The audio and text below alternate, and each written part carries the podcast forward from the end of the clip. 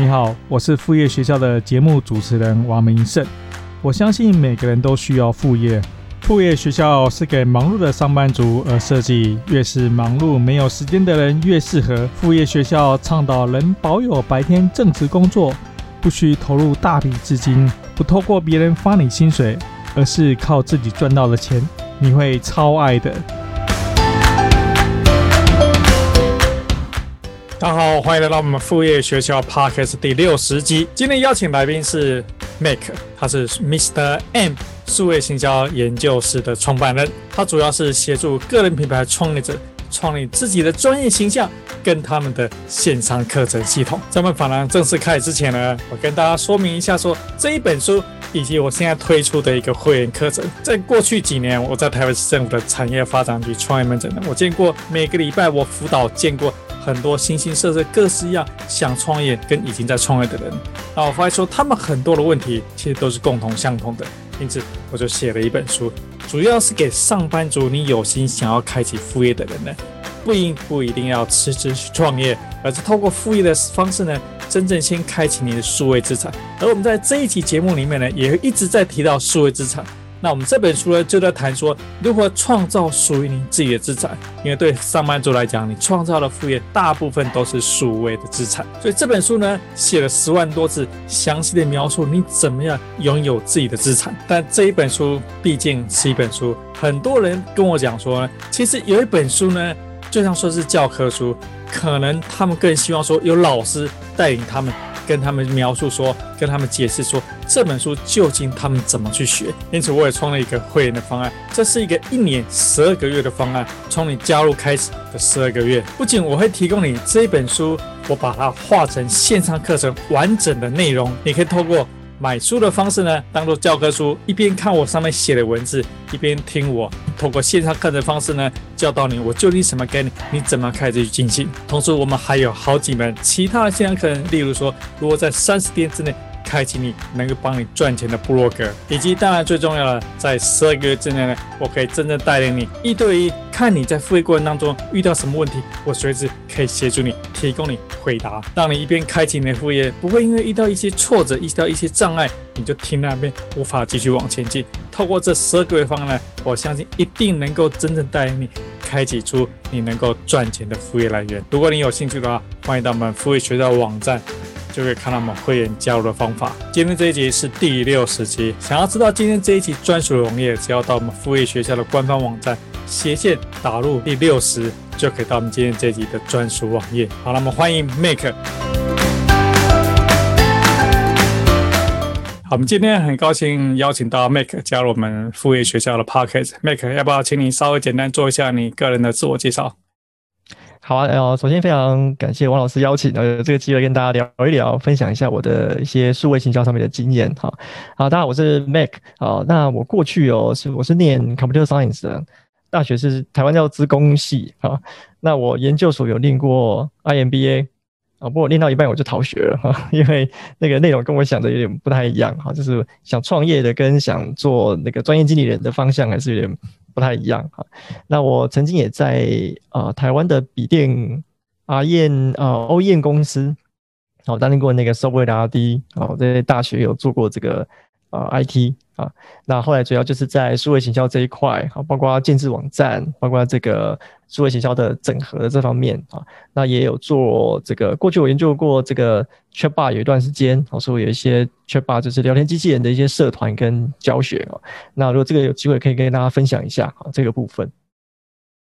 好，所以应该是大学念念 CS，那应该是对电脑各式各样的运作都非常非常熟悉，然后同时有创业的想法，因此我想请你聊一下你的这个网站上面是 Mr. M 数位行销研究室，大概你提供什么样的服务，这是怎么在运作呢？了解，呃，其实我我的创立这个数位形象研究室哦，我把它叫研究室，好，不叫一个工作室或者是一个公司的原因是，其实很多东西我觉得就是不断自己在研究的过程，然后会得到很多心得。那一方面也是把这个心得给呃分享出来，然后记录下来啊。那我觉得我我喜欢把这个东西叫做数位资产。我觉得每一个人都应该现在的这个人应该都去累积自己的数位资产啊，不管是。部落格的形式，或者是影片 YouTube 的形式，或者是声音，像 Podcast 的形式，我觉得应该都透过这样的方式把它记录下来，好，是一个自己的资产，好，所以叫数位资产。那这个研究是我也是以这样子的发想开始的，因为像是我有一些研究，呃，数位上面的心得，不管是网站啊，不管是一些行销的一些心得，都把它记录下来。然后呢，也是把一些课程，包括免费的、付费的，也我在这个网站上也把它提供出来，哦，等于是能够让这个网站变成我一个跟呃世界交流的一个管道，然后把我的资产在上面给累积下来嘛。那当然也包括就是呃也会有因为呃有需求的人会来找我，希望能够我能够提供建置网站啊，或者是设计行销的流程，所以上面也提供我的一些外包的资讯，所以我是把它这样子做一个定位。好，所以其实我蛮认同所谓的数位资产，就是因为资产一定是慢慢增值嘛。那毕竟你透过创造数字资产，不管说我们现在录了这一集 Podcast，其实就是个数位资产，是属于你的资产，也是我的资产。嗯 啊，有人听到的话，他可以从中，他们从中获利，然后我们这个资产逐渐的越来越多，产生越来越多的资产呢，其实我们的这个价值也会越来越的高。不然你的价值会增高，我的价值也会增高，就是没错。最后，也许它可以成为你的创业，或者说我的另外一个副业的一个收入来源。好，这是数位资产，其实我蛮认同这一件事情。那我想问一下，说，因为你刚刚也提到说，你的这个研究室，其实你算是说有在协助一些建从建网站这种很基础的内容开始。那我本身其实在台北市政府做创业的门诊，那其实来的很多人呢，他可能是个人有一些创业的想法。或是说，他们团队已经是有一些开始在做一些产品，然后我经常会遇到一个很神奇的一件事情，就是说呢，嗯，他们通常都会建一个脸书的粉丝页，就是他可能做一个产品，他都会建一个脸书粉丝页，然后他觉得，所以他有了粉丝页，他就可以对外去去去贴文啊，去代表他们在做什么东西。那我都会更正他一个观念，就是说，你不能只有粉丝页，你一定要有自己的官方网站。是，所以我想问一下，就是说，嗯。因为当我提到说他们有官方网站，他需要官方网站的时候，他们就觉得说，可是官方网站好像听起来是很复杂，可能要有工程师。他说我不会，我不是工程师背景啊，我们只会做可能，哎，我只我只是会画一个一个可爱的贴图插图。我说他只会做一个资产，他没有工程师背景。他说，哎，他可以工可以网站上做要要做很美观，要有一些美工的美术一些背景啊。他说那很可能叫外包啊，然后他觉得，哎，那外包听说要十几万，还是很多钱。我不晓得说，呃，你这算是说，呃，你对这个 computer science 啊，对这网站建置啊，都有很熟的经验。这些人的这些想法呢，如果你是我的话，你怎么去跟他们讲说，其实建网站现在以现在的究究竟是怎么一回事？了解，其实现在建网站啊，呃，已经是可以到简单到就是你你跟你在编辑 Word。文书处理一样，它可以变得也很简单哦。因为现在有很多的这种架站服务，好像是 Weebly 啊，或者像是 Wix 啊，这种已经是平台型的网站。你只要去注册一个会员进去，就可以用拖拉的方式去建自己的网站啊。那只是我我也很了解，就是说其实创业者初期哦，最考虑的就是呃成本啊，这是我要建这个网站，我要花多少成本。所以一些免费的资源，我觉得是可以先开始的。像 Weebly 它有提供免费的呃。开始的这种服务啊，Wix 也有啊。那你进去之后，顶多免费，它的差别就是在它的左下角会有一个它网站的 logo 啊。但我觉得这基本上算是堪用的哈。就是如果你希望有一个页面能够让你的服务，而不是只是在像 social media 这些地方，它只能就是不断的被演算法给淹没哈。你有一个地方可以去放置你的啊，不管是介绍或者是你的形象啊。那透过这方式，我觉得是可以做到的啊。那或者说，其实我觉得。部落格也可以是一个方式哦。当然，很多人听到部落格好像觉得是很古老的东西，哈。但其实部落格在行销上，其实我觉得是呃，应该是现在蛮被忽略的一块。但是它确实有一个很好的价值，因为现在像是呃呃 Google 的 Blogger 的这个平台，它也是免费让你去申请，你就可以建置部落格的。而那过去它呃有段时间没改版哦，所以它以前的版型比较旧。可它现在经过改版之后呢，它的版型其实蛮漂亮的哈，就是你可以套用之后。就可以开始写你的文章。那部落格的好处也可以做出像官网这种感觉的这种网站出来，那它全部免费，因为是 Google 提供的。那这个方式呢，可以让你在 Google 也可以被收录，因为我觉得这是一个很重要的。我们讲数位资产，其实包括就是存起来之外，能够被找到哦，这块是在 Google 上面是能够被找到的。我觉得这是蛮重要的一个方式。好，但我觉得唯一的，如果在这种想要降低成本的过程中，我觉得一个地方是最好还是花点钱的地方，就是网域。啊，网域名称我觉得是可以去投资的，因为现在网域名称其实只要你的网域选的不是那种呃跟人家碰就是冲突的，好碰撞有相似名称的这种网域名称，其实你到这个像国外那种知名的网站去购买的话，其实都很便宜，一年大概就八九块美金，你就可以买到一个你专属的网域。那我刚刚讲的这几个呃服务里面，像是 Google 的服务，你也可以把你的网域跟这个 Google 的平台。做一个连接，这样子你就可以专属的网址哦，这样你可以提供别给别人的时候，其实是一个蛮好的名片，就是因为你上面有自己的名字，哦，甚至你把它作为你的 email 的结尾，我觉得这都是很正式的。那而且这在初期的投资里面算是比较低的。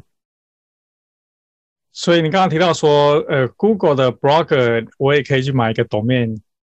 装在那个上面。对，是，你可以把它连接在一起。OK，好，这个我还不知道。我觉得那这个就是一个很有用的一个资源，等于是你只要花了不起美金十块钱嘛，买一个 domain，然后你就可以呃装在比如说 Wix 或是说 Google 这上面。这这的确是一个最基本最基本，要花三百块台币，马上就可以有一个至少一个入门网站。其实你刚刚说的很正确，就是说其实每个人的数位资产呢。总是要有一个家嘛，你要有一个地方是官方网站。那像譬如说，呃，就是我前一阵子在在七八月的时候访谈过好几位 Podcast，然后我就很很疑惑，就是说，诶，为什么这些 Podcast 其实他们都没有自己的家？因为我那时候我在找这些 Podcast 的联系资料，我发现说完全找不到，就是跟就他们可能只是上架一个平台，然后没有任何地方可以可以再联系到他们他们官方网站，所以官方网站是蛮重要。然后不晓得说，你除了你刚刚提到这些免费的一些网站的建制之外，我相信要去学应该是不困难，但是可能要花一点时间。是是。那如果说有一些创业家，他可能是他他埋首于自己的的产品的上面的话呢，我想你有没有提供，或者是说呃有什么样的资源可以协助这些他们如果想要做一些付费的话呢，他们你可以提供什么样的资源或者什么样的的服务给他们？或者是说，他们如果要在其他地方找的话呢，他们大概需要花掉多少钱去把他的一个最基础的一个网站建起来？嗯，了解。好，其实我刚刚觉得免费的部分，就是其实一般人是可以去操作，但他还是，呃，我我真的之前认同王老师说的，就是其实很多创业家他们就在自己的专业上面，其实应该要花的是最多的心力的哈，在处理网站这些技术的问题上面，如果花太多心力，其实是很很费神的啊。那如果要去找像我刚刚讲是免费这种架站的服务，好，那其实如果你需要到比较进阶一点的服务，其实现在。很流行的就是用像 WordPress 这种 CMS，我们叫这个内容管理平台去建置网站啊。因为呃，它也经过统计，全球好像有三分之一的网站哈，连美国白宫的网站都是透过 WordPress 是建置的啊，所以它算是一个很好呃入门资源很多的一个架站的一种模式啊。只是说它需要对一般人进入门槛比较高的是，第一个你是要去买一个主机的空间，我们知道通常用虚拟主机的空间啊，然后付一笔费用。然后再就是网域，刚刚说的网域，那再就是你要会去建置这个 WordPress，再是里面有一些布景主题啊、外挂等等，这些需要去设定啊。那这些就是，其实我发现很多的创业者，他们其实一开始都是自己动手来啦，因为为了，我相信为了节省成本哦，想自己开始。但是这个的建置，呃，后面会开始你会发现有一些问题，就是它很多的外挂的冲突，或者是它很多地方不知道怎么去。处理的时候，那网站可能会就是卡住，然后自己就会得到很大的挫折感啊。那可能这个呃自己停摆在那边是蛮可惜的啊。那对对，不好意思，我打断一下，就是说，的确，你刚刚说，我记得我遇过一次，就是我我是用 Bluehost 嘛，然后有一次我整个网站我就全部停掉，然后就说上面中毒，哇，然后 对中毒，然后我就我就用 WordPress 建的，然后就中毒。那我还算是还蛮熟悉电脑系统的人，是，所以我就自己要去了解说到底哪里中毒，然后要怎么去去删，然后要怎么去。后来我是把目录设一些权限，让外界的人没办法再写这个地方，然后最后才终才最后终于解决了。我的这个问题困扰我好几个月，就是你明明已经砍掉跟装个外挂清掉这些毒，哎，过一两个礼拜又来了一次，对，哇塞，是。对对，好，不好意思，你继续对。不不，这汪老师刚刚讲这，我就非常的认同，是因为中毒应该算是里面架个人架网站里面最麻烦的一件事情啊。因为你如果只是刚开始的人中毒还还好，我就砍掉重练就好了啊。如果你是刚好是营运中的网站哦，特别是一些购物网站啊、电商网站，哦，那影响是非常大的。那这一块如果没有自己一些相关的知识，确实是蛮难去呃处理的。呃，我刚好前之前有认识一位那个。创业主啊，那他也是用 WordPress 架站，那请我帮他看一下，就我发现他哇完全没有装安全防护的外挂。我说哇，这个你应该要至少要装一个 那个帮你把一些比较常见的问题挡下来的。他说那个会影响我的网站效能，所以我把它砍掉了。那我觉得是蛮风险蛮高的哈，因为没有没有事情就没有事情啊。其实有装过安全防外挂就会知道，因为安全防外挂每天会给你一个报表。你就知道，其实每天有非常不同的国家的 IP 在尝试要登录你的网站，好，其实那是蛮危险的一件事情，哈。对，因为这些这些人，因为有些人的想法会说，哎，可是我是个小网站，我又不是知名网站，怎么会有人想骇骇骇客我呢？是是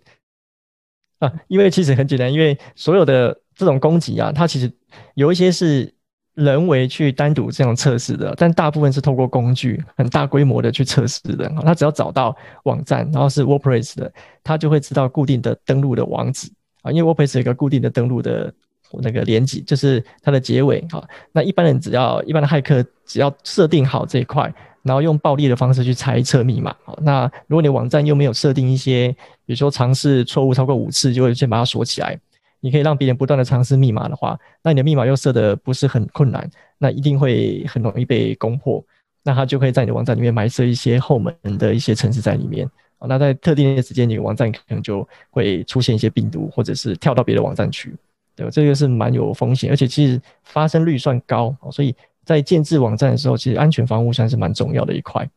那也是刚刚老师提到，就一般人一些创业家可能比较难去注意到的事情哦。那我这边因为有这样子的经验，我也有提供就是网站外包的设计，包括就是建置个人的形象网站啊，呃，一般的网站大部分在外包的时候啊，都会去啊，先问你几个问题，就第一个你想建置的是一般的个人网站，还是品牌的官网，或者是你想建置的是购物网站？啊，那现在比较特别的是现在比较多，因为呃，随着这个知识变现的浪潮来，大家也想要把自己的知识给。呃，上网变成教学哈。那除了一般是去做像好学校啊，或者是 Press Play 啊，或者是一些 Yota 这种大型的课程平台之外，那如何也有人想要建置自己的课程网站哦？所以课程网站也变成是一种呃主流。所以我现在目前提供的就是有像这样子的几个不同模式的架站的服务。那一般人当然，如果你要去呃网络上面找架站的话，其实服务也很多，很找 Google 搜寻就是架站服务。或者是 WordPress 架站，啊，其实也蛮多公司在提供这样子的服务，那就会根据我刚刚说的是，呃，比如说你是要架设的是个人网站，还是要架设的是有金流物流的电商平台，好，或者是要架设课程网站，就会有不同的收费模式。对，对，其实这个网站架站的价格落差真的是蛮大。是，可是有一个创业的人来，然后他都给我看他的网站，我觉得就是一个普通的 WordPress 网站。他说他花了二十几万去建这个网站，那我看这这个东西就是一个普普通通对于网站，没有什么复杂的购物车，没有什么复杂的金流，没有什么复杂的的任何的其他东西在在里面。那我觉得就是说，呃，找对就是找到可以信赖的的人去去跟你讲说该怎么做，其实蛮重要。否则对你完全不懂的话，因为就是。他就是你根本不晓得行情是什么样子，然后他开贵，他开便宜，你根本也一点通都都不知道。没错，对啊，对啊。好，那我们刚刚提到说，一个是完全免费，比如说他用呃，比如我们刚刚一开始提到 Google 的这个 Blogger 再加一个封面，然后进阶可能可以用一个 WordPress 建起来，然后他可以撑个几个月，如果没有任何问题的话，然后再进阶可能就是请人协助去去帮他建。我不晓得，你可以稍微谈一下说，说除了很明显的知道价钱会有差别之外呢，它各自会有什么样的一个优缺点呢？好，呃，王老师，你说的是跟免费的，还是指这个 WordPress 的架站的部分，自己架跟找别人架的差别？我觉得可以谈一下，就是免费跟找别人架的一个差别的。好，呃，我觉得免费只是呃比较不会有什么问题啊。比如说，那我就继续以部落格这个举例好了，因为部落格的平台它现在算是呃完全免费，所以你只要去，你有 Google 账号，你直接去 Google 搜寻部落格啊，比如 O G G E R。那你就可以被引导到呃 Google 的部落格的啊服务里面，你就可以去注册一个账号，就可以去开启你的部落格的服务。那里面它其实很现在已经变得很简易了，我觉得它改版之后，它的画面跟操作界面是很简单的。那它其实也可以弄得很像官网啊，你可以去这种套用。我觉得一般呃入门的人其实最简单就是套用样板，样板最简单，你也不会天马行空不知道放什么，你把它的样板套用进来之后。你就会得到一个蛮干净、蛮漂亮的样子。那其实也是现在很多官网有一些也是用部落格做的，然后他用了个人的网域啊，只是你会分辨不出来，他其实是用部落格去做的。他也可以做到那样子的程度哈。甚至如果你需要花一点点钱去网络上搜寻部落格的这种 template 啊，是有这样的贩售的。这个服务的，你可以去购买这样已经设计好的付费的服务哦。我比较不建议，如果你要去找 template 用免费的哈，免费比较多问题，是因为很多免费的呃样板其实蛮漂亮的，套起来也可以用啊。但它的风险是说，它的程式码通常是加密的。好，当你之后做起来了，你想要再改版的时候，它很多地方是不能改的啊。当当你换样板的时候，其实是变更了程式码的部分，这会影响到你的 SEO。好，所以这个。部分就会比较有风险。如果你 S U 排名很好，你就不需要去变动它。所以这个是一个有风险的地方。所以我建议，如果不贵的话，很多样板是蛮 CP 值蛮高的。购买之后，照它的操作指示，把你的这个部落格改成那个样子。哦，其实那个是蛮漂亮的。好，这个是我觉得是个人可以简单做的部分。哦，就是注要注意的是我刚刚说的那个样板。如果你希望好看的样板，我觉得可以花一点钱购买。我觉得那个价钱都不是太高。那付费的部分，像 WordPress，如果呃你要自建的话，它第一个会有成本就是主机的费用，好像是呃刚刚王老师讲的 Bluehost 啊，或者是呃这个像有人说的叫 VPS，然后就是如果你到这个 WordPress 的中文的 Facebook 论坛去看的话，其实大家的讨论蛮多，就是关于主机要怎么选择，这也可以去看啊。但是主机的挑选在初期哦，很多人想挑选是以便宜为主。但是便宜的另外一个问题就是，你的流量在你成长到一定程度的时候，就可能会受到限制啊，因为它用的是一个共享主机的概念，就是你的主机是跟别人一起用的，它只是切一块空间给你啊，所以你的资源跟效能就会受到影响啊。但是如果对初级的创业者来说，你不需要那么大流量，你也不是购物网站，也不是每天很多人来拜访，那其实呃初期练习做是可以从这种主机开始的。好，所以挑选主机是一个。要去注意的地方，那再就是呃网域的费用，好，那这两个费用算是比较直接的成本。那再来就是你使用了 WordPress 是免费，因为 WordPress 是个免费的这个开源的服务，所以你可以去直接把它架设起来。那刚刚说的这些主机的服务商，其实他们都有提供快速帮你架设 WordPress 的功能，然后你只要按一个键，基本上就可以建立起来。那到后台之后是比较大的挑战，只有你要开始去。选择你要装什么外挂，什么布景主题啊？那这个就是可能要花时间去找了哈，因为有些外挂，有些布景主题是免费的，啊，那有些是呃用了是不错的，那有些可能用了会有问题哈。这个是反而是在自己摸索架 WordPress 过程中啊、最大的问题，就是你要摸索什么样的布景主题是好用的哈，然后那个外挂是好用的，不会出问题的啊这一块。那我就个人在使用，就是你自己要做的话，这一块是花最多时间的。啊，当然你会遇到问题在处理，那也是很花时间。好，比如像我刚刚怎么提到那个中毒的问题啊，这是一种现啊比较常见到的哈。那另外一种其实是外挂冲突啊，就是你今天装了一个外挂啊，然后是你装了十个外挂，就发现你的网站版面跑掉了啊，那就就你会不知道怎么处理哈。那可能是某一个外挂跟某个外挂的影响哈，你就一个一个去把它排除，在比较没有经验的时候就是这样做。那如果你去选择把它外包，我觉得外包的。优缺点其实就这个刚刚这个自建自建网站的相反了哈，就是第一个是你可以不用去管这件事情，你把它交给专业的人去处理就好了。好，这些问题你只要跟他沟通好，你的网站的样样式是什么啊？打算做哪些内容啊？那这个双方能够谈好，就把这个事情给做好。那唯一的问题就是你要付一笔钱啊，因为外包网站总是需要一个成本去建置的。我觉得最大的问题就是你要不要用钱去换时间，这才是最主要的考量。好，大家，大家就说感谢你的的稍微的简单的一个说明。那我觉得说，如果说你完全想要走免费的话，就是你可能在创业的第一个月，或者说前前三个月，可能用免费、完全免费的 Blogger、Google Blogger 可能就 OK。但如果说你可能是半年到一年，也许你要花点时间去了解说 WordPress 究竟是怎么做。你不需要用它在你的正式的网站，但至少知道说哦，这究竟是怎么回事，然后你再可以决定说，等你就是等你会操作之后呢。你再觉得说这东西对你是不是一个非常困难的一个技能，还是说其实你可能最好是外包给别人？因为因为我觉得就是为什么都这样做，就是说当你外包给别人，你至少知道说他们在做什么事情，那你不会说一些专业术语呢，那跟你讲啊什么外挂，什么是外挂，什么是 SEO，呃这些完全你听不懂的话呢，就是至少沟通起来会比较容易一些。是是。好，那另外你刚刚有提到说，现在有一些很多像自媒体，其实大家都很兴盛啊，有一些他希望说要建一些个人的品牌，然后你也提到说你有协助服务提供这些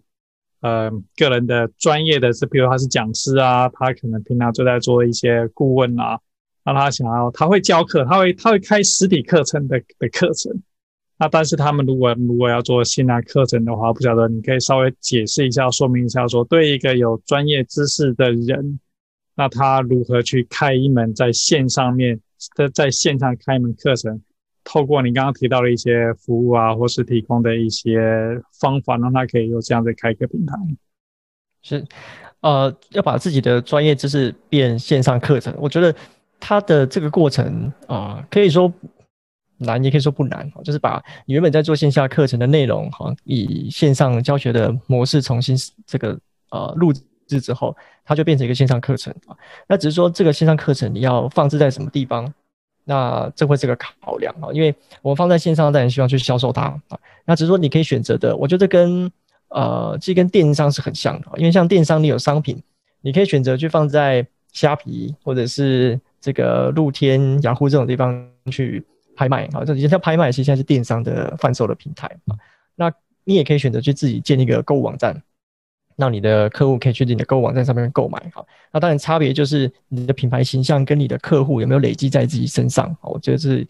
一个蛮大的差别。所以现在对于啊想要把自己的专业做成课程去贩售的呃这个不管是专家或者是讲师。那我我都建议他们可以去思考一下，如果第一个你想要放像好学校或者是这种 Yotta 啊这种 Udemy 这种地方的话，那那也是可以啊。那只是说要看你要上传的这个内容是不是跟上面的啊通知信的问题啊。那再就是这个平台的特性啊，属于哪一些族群会比较多，可以先做一些调查啊。那我觉得好学校如果要用好学校也不错，好学校是一个你可以先去做一些许愿池啊，你可以上面看大家希望什么样的课程。可以去这上面去做了解，是你是不是也提供这样子的课程是别人想要的？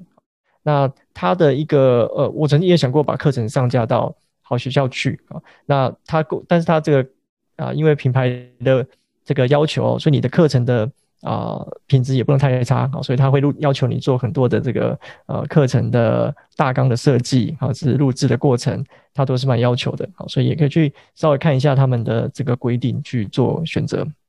那大型的平台基本上大致这个样子，那也包括就是你的销售过程一定会有一部一部分的比例是这些平台会拿走佣金的啊，毕竟它提供了平台，也提供了流量给你啊。那好处真的就是你呃上架在大平台，自然就可能会有人在逛其他课程之后看到你的课程，哦就给你购买啊。那当然相对的就是第一个你要付出的是比较高的呃佣金的分润啊，被这个平台拿走哈。那另外一个就是。呃，也是可能去思考一个点，就是你的课程价值在这样子的平台里面，通常有可能会是被这个低估的啊，因为你的价格不可能高过太高啊，因为上面的平均定价是有一定的范围的啊，他们的平台也会有一些建议你在定价范围啊，因为过高就不会有人买啊。但是你的以你的专业知识来说，这个东西就必须去衡量。也许你觉得你我的价值是可以到两三万的，但是平台上平均卖的这份这类的课程就是。两三千，那你也很难卖到这个价钱。好，这是一种大型平台可以去上架前去做考量的。那另外一种就是自建的这个课程网站。那以现在来说，其实要能够建课程网站的服务，然后个人能够建的，其实那真的就是 WordPress 是最简单的，因为 WordPress 有这样子的外挂模组，是属于课程模组的，是你可以把自己的课程建上架到自己的 WordPress 网站里面。那这样子你就可以去掌控一些，就是你自己的定价的范围啊，那或者是你的课程的设计，还有网站的一些形象等等，都可以一并设计在这里面。那但相对来说，就是这样子的网站流量就你要自己负责啊，不管是你要透过自然搜寻的这个排名去做优化，或者是你要去透过广告 SEO 啊，不好意思，Facebook 的广告或者是那个 Google 的广告，那这个部分就等于是要自己去处理比较多是流量的部分。也不晓得你可以，你譬如说呃选择平台，其实还有一个方法，就是说国外有很多很多这种平台，就是你不一定是 WordPress，它譬如说在国外像是 Teachable 这样子的平台，我不晓得你应该也有一些研究，要不要稍微再说明一下？因为我也知道说有好几位我认识的 Podcaster，或是说呃新浪可能他其实课程是 host 在类似 Teachable 这样的一个国外平台上面。是啊，那我继续用这个。购物的网站来做比喻好了，你有商品，你可以上架在这个呃虾皮这种地方。我刚刚讲的这种大平台，类似就好学校这种地方，你也可以自己架一个购物网站，就刚刚讲像 WordPress 这种自己控制的。那还有一种选择，其实就是使用开店平台啊，台湾像这种呃 Shopline 啊，或者是开店一二三这种这种平台，它其实也是一种服务商，你可以很快速的建立自己的购物网站。那刚刚王老师提到像 Teachable 或 Thinkific 这种服务。他们其实也是，就是让你可以快速建立一个课程网站的服务。对，那这样的服务呢，呃，我觉得初期要考量应该是这样，就是这些网站服务通常都有一定的呃前期的成本啊，比如说就是你都要付费，但它都是年缴或月缴的方式来持续拥有这个网站的拥有权啊，所以你要考虑的是第一个他们的定价模式是什么啊？那是不是因为有些我知道有些人他们在呃。开刚开始之前哦，都蛮保守的。我不确定这个课程会不会赚钱啊。那我们是不是要先投资一笔钱下去，把这个课程网站给做起来啊？这个也可以是去思考的一个部分，因为他们的年缴啊，就今年缴了啊，可能后面要继续缴。那有些是用这个分润的方式，就是每一笔课程的成交，他会拿一定的百分比。好，这个是一种这个他们分润的模式。那有些是两个都有，就是你既要缴年费或月费，同时你的课程也是有。这个一部分要做分论的部分啊，那我觉得另外一个还有一个比较重要的议题，应该说怎么收钱啊，就是收费的金流的部分啊。因为像国外这些平台啊，对金流的资源，大部分就是使用 PayPal 或者用 Stripe 这种服务。那 Stripe 在台湾是不能够申请的，所以呃这个部分就没办法啊。那唯一能够使用就是 PayPal 啊。那 PayPal 过去我认为是呃有点问题，是说。因为台湾 PayPal 在台湾是禁止台湾收台湾的信用卡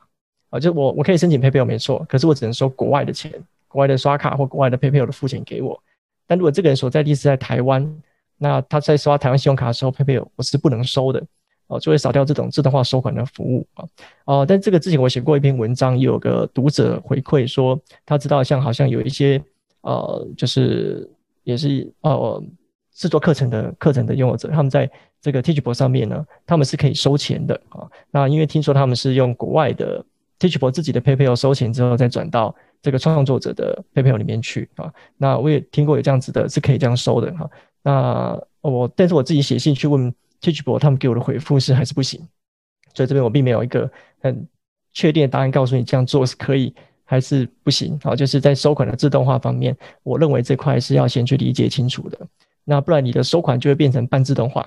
所以半自动化就是你必须让你的客户呢，或是你的学员先去汇款给你，然后用 ATM 或者是你用其他方式收款的，然后告诉你他的转账的后五码啊，你再去平台上面帮他自动开通，啊，就变成半自动化啊。但是在一个课程网站来说，我觉得课程网站要做的线上的这一块，应该是可以做到零时差，可以做到全球的服务，就是你没有因为时差问题而必须去呃影响到这个学员购买后的。立即收看的这样子的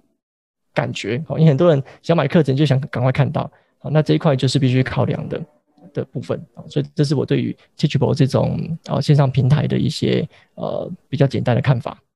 对，刚好我补充一下 Teachable，因为我协助过一个朋友，他建置他的他的国外 Teachable 他的账号，Teachable 其实设置上是有一点，它是一个很简单的一个平台，但是在金流方面的设置是有一点小复杂。那你的确是可以收台湾的信用卡没有问题，而且显示也是台币。譬如说你定价是台币六千块钱，它上面你就是刷台币六千块钱，这这是没有问题。只是问题是在于说，接下来你在转账的时候，就是因为它毕竟是收美金，它真的是收美金，所以它六千块钱已经帮你转成一次是美金。然后你美金如果要再提款，就从 PayPal 再提回你的台币账号的是你又会再损失一次汇兑，所以你会其实会有两次的这个汇兑的问题，所以就是会损失掉不少这些汇差的的的问题在里面。但对对你的学生他是没有感觉，他是付你上面说的这个，比如说六千块钱台币，他就是付这个钱。但就是这个卖卖课程的老师呢，他会有到这，他会有背后这些额外的服务，但是在是。在整个的串接上，其实是没什么太大的一个问题，但就是一个很简单，可以快速开始使用。但是就是就像 Make 你刚刚提到，它就是有各式各样的考量的复杂，可能还是在台湾收台币会对对老师比较简单，对学生可能也比较简单。好，那我们刚刚提到的是说比较技术方面的平台方，就是说那这个这个像是说。像你这个，你的这个研究是可以去协助，就是技术上面的问题，我相信都可以找人来解决。但另外对老师来讲呢，他很会在台上去教，就是他教起来生龙活虎，就会可以讲到这个很多的互动，在台上讲，通通都没有问题。但他可能不熟悉，说我电脑要换成录制，在自己对着电脑去讲。怎么样去教课？怎么样录这些东西下来？对他就是一个不一样的一个挑战。我不晓得说，Mac 你在这方面有没有什么样的一个经验可以分享给这些想要做专业课程的人？是。呃，如果是刚王老师说的，就是原本就习惯是在讲台上演讲，哈，这种一定是呃面对面的，能够接触到学员这种演讲的方式哦。确实，他在转换到线上课程会有一个比较大的障碍啊，因为你看不到人啊，你只能看到就是呃，不管你是要透过预录的方式啊，或者是你先透过直播的方式上课，再把课程给录制下来啊，那基本上都还是会遇到就是跟线下有很大不同的地方啊。那我我觉得可以，对于这种线上、线下，就是以面对面讲课的老师来讲啊，就是也许可以尝试的是第一种，就是我先用直播上课啊。当然，它也是跟线下差了一点，但至少你在用，比如说像论这种方式上课的时候，我可以看到学员，我可以看他们的反应，然后甚至你可以让他们可以去发问的时候，可以让他们直接开麦克风去讲话啊，或者要求每个人都是要露脸的，好，让你让老师可以看到的，好，那这他在面对人的这一块就比较。障碍就变小一点哈，至少我看看得到学员的反应，我讲课起来那个感觉就会比较没差那么多哈。那这个方式把课程录制下来之后，再把它变成呃线上课程，我觉得这是对呃这种线下到线上的老师们的一些转换期，老师可以这样去做的。那另外一种则是针对。我针对线上课，我专门去录制课程啊。那这种方式就需要去透过像投影片、萤幕录制的方式去做。其实它并没有那么难，就是其实把你的课程去重新编排成投影片，然后去用呃把投影片当成是白板的方式去做，可以把萤幕录影下来之后，再就是把它制作成课程。那这种方式对于呃很多就是。在想要做线上课程，但其实以为他很难的这个老师来说，他其实进入门槛会更低啊，因为有人可能觉得我一定要面对镜头，一定要一定要有一个很好的录音设备，或一定要很好的什么灯光效果啊，那他就会卡住在这边卡很久啊。那我不如就建议他直接，你就用投影片开始啊，白的投影片加上黑的字，你就可以开始录制一个呃课程。我觉得这样其实先把课程录制出来，然后我们才知道市场上的反应是什么。我觉得这是比较快的做法。好，我相信对老师来讲，课程的内容他大概都是闭着眼睛都会讲出来。但是课程，你刚刚其实你讲的很简单，但事实上我知道不是那么简单。就是说，光怎么录下来，好，这个 Mac 上面用什么录，PC 呃 Windows 上面用什么录，这是一个问题。所以我想要再请问你一些设备上面的问题，譬如说，究竟要怎么去录这些内容，这是这是一个。然后另外一个就是说。呃，因为我们现在可以看到你的影像，其实你是你的你整个的 setup 相当的专业，也许你可以聊一下说，那你的麦克风，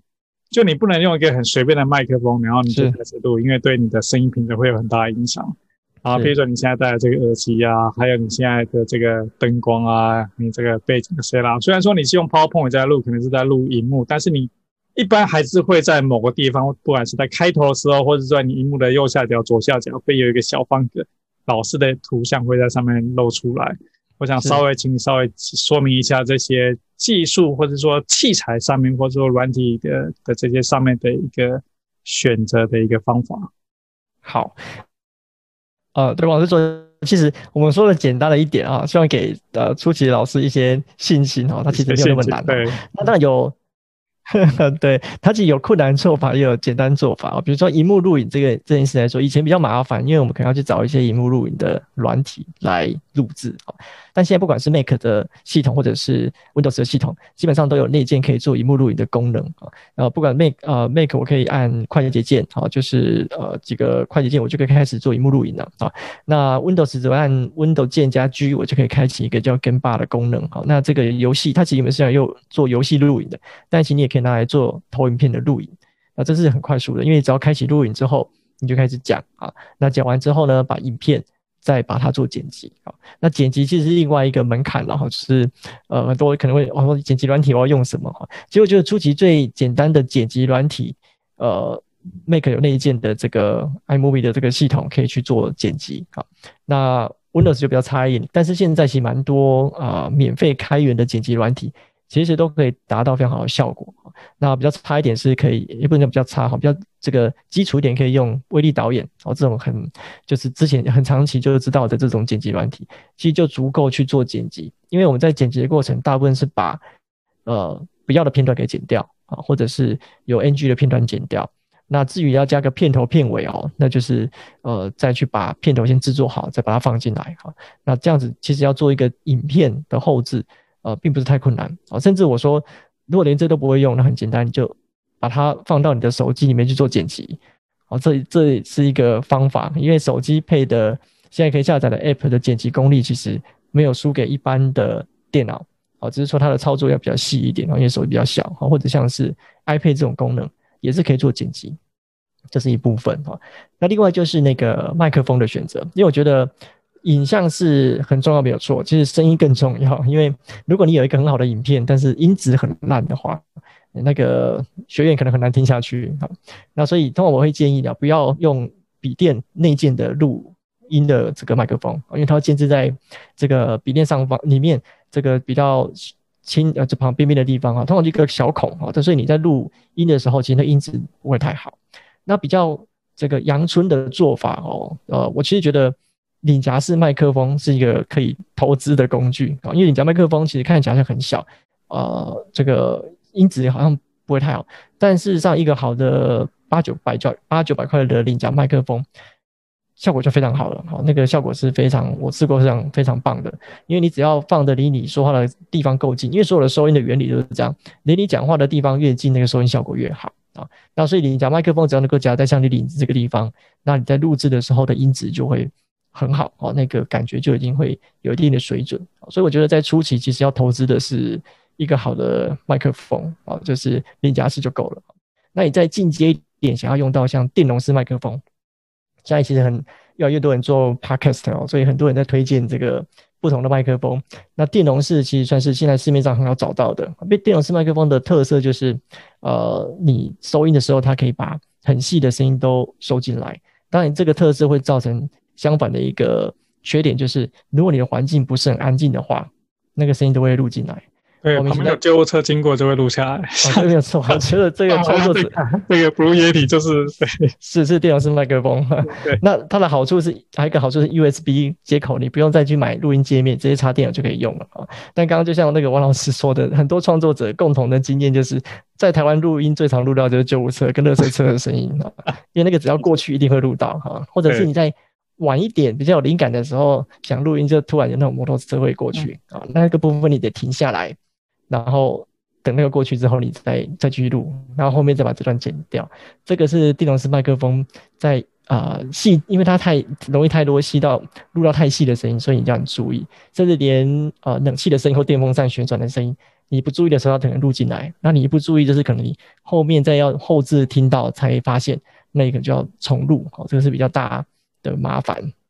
那另外一种，如果像是比较进阶一点，想要用啊、就是好一点的麦克风，通常就会进阶到像动圈麦克风哈，这种像我这个是一个动圈麦克风，但是动圈麦克风它的投资就你比较比较多，因为麦克风的本体之外，你要投资的是录音界面，因为动圈式麦克风大部分是走这个 XLR，就是三个孔的那种麦克风，所以你必须要先有个录音界面转换成 USB 之后再进到电脑，这个是呃要去考量的。那再来就是你可能要有一个监听的耳机，所以监听耳机不一定要真的是那种监听级的耳机，那只是为了能够立即听到你的声音哦，在进到电脑之前，你就可以听到自己的声音哦，这样会知道自己的那个音量跟这个音质的部分。所以这个是如果想要比较进阶的感觉是这个样子。那如果要在老师们是想要录自己的画面的时候，那再更进阶就是灯光。哈，所以呃，这个 Podcast 啊，或者是 YouTube 在录影的越来越进阶，就会往灯光方面去做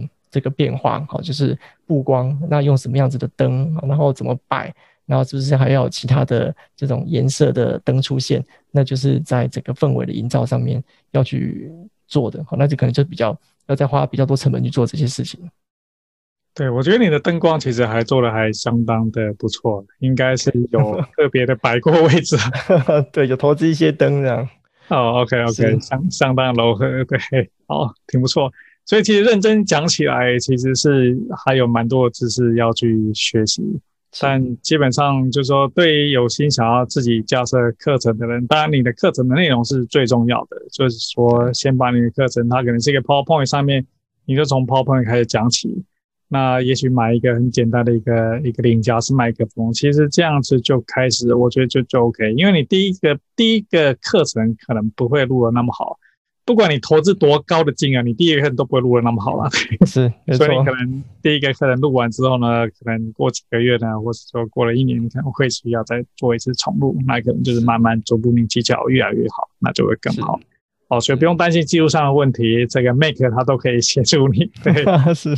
对，好，但是我另外想再询问，就是说，你刚刚有提到说用 WordPress 呢，其实也有它的外挂是用课程的平台，你可以稍微再多说一些。除了我们刚刚提到说，你去国外的 Teachable 或是呃台湾的 Yotta 好学校啊，但是有另外一个的 option，就是说你用 WordPress 的网站，然后就可以加新的课程。是，是没错。啊，其实 WordPress 的网站，它的基础上面，它可以做非常多的变化，比如说购物网站，好，比如说我们购物呃课程网站。那它的差异就是，课程网站通常我们就需要有一个呃课程的管理的模组啊。那这个管理模组其实最比较知名的，像这个 LangDash，好，是最比较知名，因为它比较久啊。那它也是呃。蛮完整的一种外挂模组，持续在更新中哈。但是呃，对于初级创业者来说，我现在比较建议的是用 Tutor L LMS 哈，这个外挂是因为很最主要原因就是它是免费的哈。那再就是它大部分的功能其实很符，已经符合了，就是呃初级的老师们或讲师们要使用课程模组的功能。因为最简单的就是要分章节，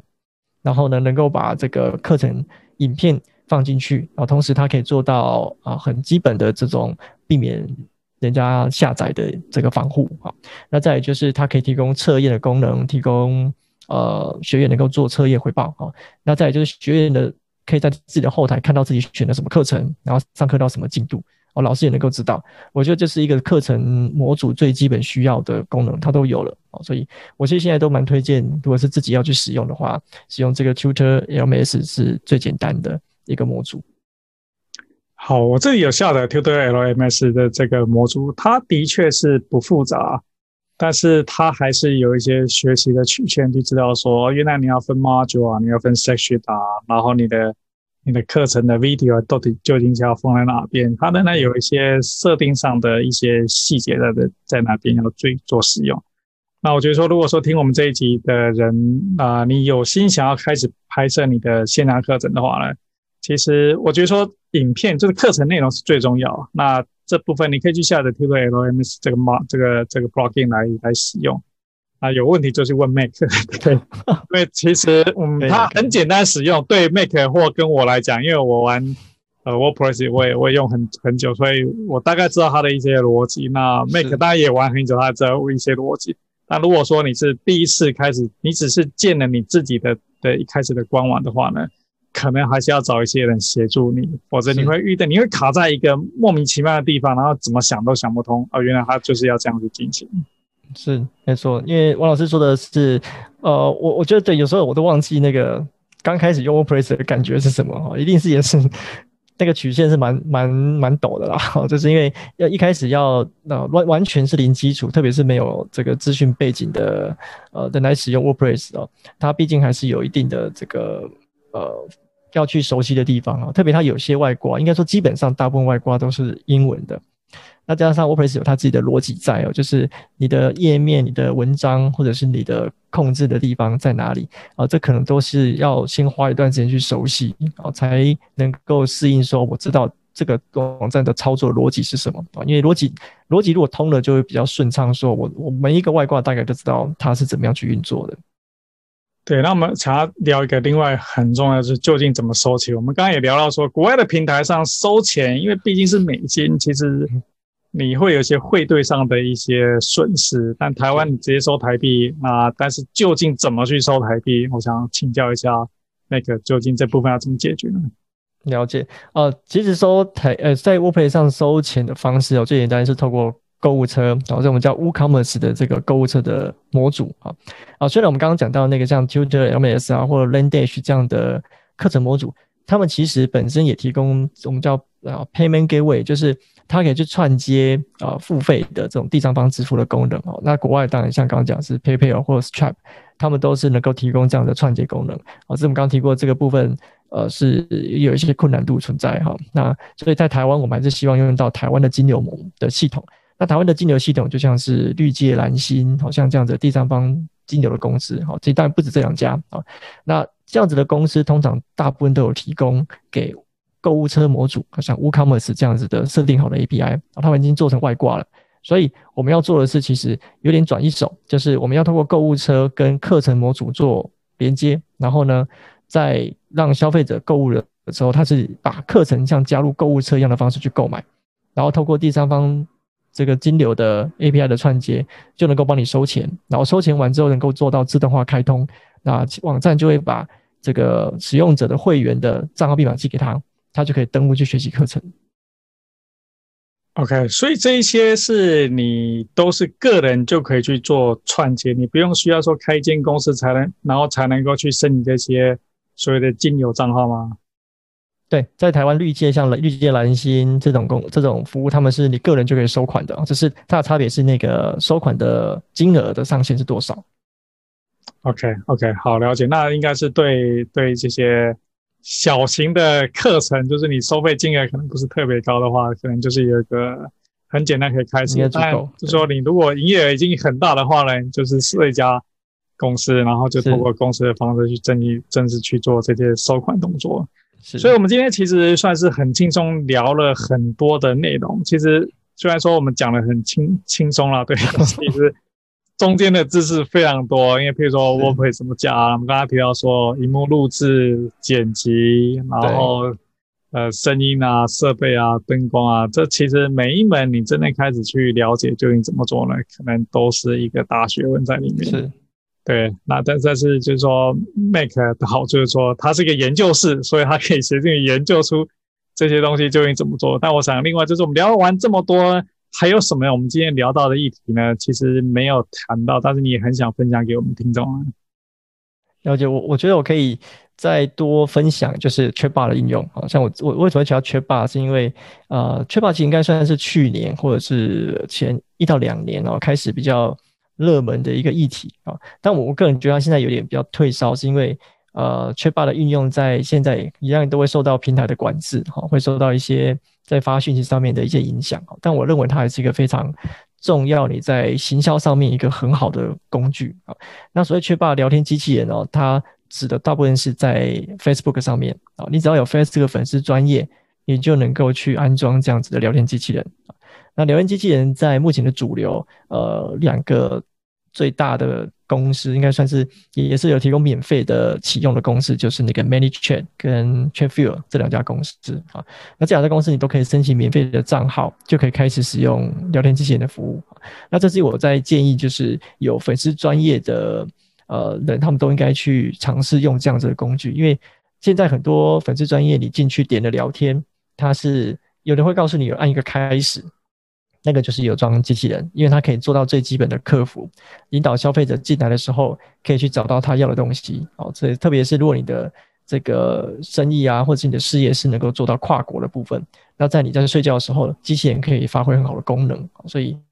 这也是在因为聊天机也可以嵌入在网页的的网站的右下角啊，所以你这样子在使用上面就会有一个多一个客服可以帮你。当然，那个设计会随着啊你的内容，就是你的生意的复杂度，你可能要去做一些更多的设定啊。比如说你进来的时候，希望对方能够先。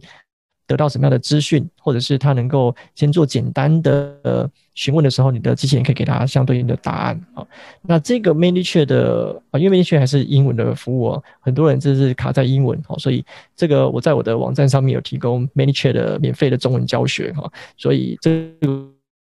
我觉得是，如果对 ManyChat 是呃想要更进一步了解的，是可以到我的网站上面做学习啊。我觉得这个是对呃在行销上面是一个很好的工具。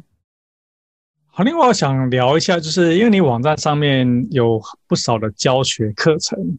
你要不要聊一下，说你现在有提供什么样的一些教学课程？我现在提供的最主要是一个是免费的那个 ManyChat 的中文教学啊，然后另外呢就是我有教就是 ActiveCampaign 啊 e t i e t i Campaign 是一个呃 email 的 CRM 的服务，那我觉得它在对于创业者来说也是非常重要的啊，就是呃相似的相类似的服务像是 Mailchimp 啊，就是能够帮你去收集 email 名单，然后同时做呃寄信的服务啊。那这样的服务，我觉得对创业者很重要，是因为我们都知道，其实，在现在行销的过程里面，收集名单是非常重要的一个过程。第一个是因为消费者或者是你的学员未必会在第一时间购买你的服务，但重点是你后续能不能再联络到联络到这个人是很重要的。然后透过电子报或者是电子信的这种呃持续的互动是很重要的。好，尤其是其实电子的 email 是可以去自动化的，你可以让对方在订阅你的服务之后的。呃，更比如说一到一到七天之内都会收到不一样的 email 啊，那你就可以在这里面这七天的时间去跟他做沟通，让他更了解你的服务。所以我觉得这这种服务是非常重要的。所以我有一个课程是这个 ActiveCampaign 的教学啊，然后有一个教学是这个 a r t i m i Price 啊，这个教学是针对想要把自己的网站能够拥有销售漏斗功能的这种服务啊，因为其实。行销里面的，数位行销里面很重要的概念叫销售漏斗。那这个销售漏斗呢，很重要的第一页叫做 landing page，啊，就是你的着陆页啊。这很多人不知道着陆页可以怎么设定啊。那其实 WordPress 里面有有一些这样子的呃外挂或者是编辑器，可以帮你做出一个很专业的这个 landing page，可以让你更顺利的在这个 landing page 里面去收集到 email 的名单。所以这个是一个很好的工具。好，那 Optimize Price 我呃这个课程我也是。出基本的也是做免费的教学，好，所以也是可以在我的网站上面做学习。那我在后续呃，目前有在录制的课程，就是关于 WordPress 的教学啊，因为也确实跟王老师讲的，就是是越来越多的呃，特别我我发现在这个疫情的这个时代，开始很多的不管是讲师或者是专家，他们过去的这种线下的服务。呃，被迫要开始转型，那他们就开始研究 WordPress 怎么做哈。那还包括课程的网站怎么做。那我在我的网站上面有提供一本电子书，是讲这个电子啊课程网站是怎么去建置的基本知识啊。那我发现很多人来下载，那也开始出现这样子的需求，就是他们想要自己去建制这样课程网站的时候，第一个第一个是不知道 WordPress 怎么运作，所以我会录制这样子的呃课程，还有就是他不知道课程网站怎么建置。那我会透过这个课程的方式去做教学，这个是我后续会再提供出来的课程。好，的确就是说，呃，对一个专业的老师，他真正想要开始开他的课程之外呢，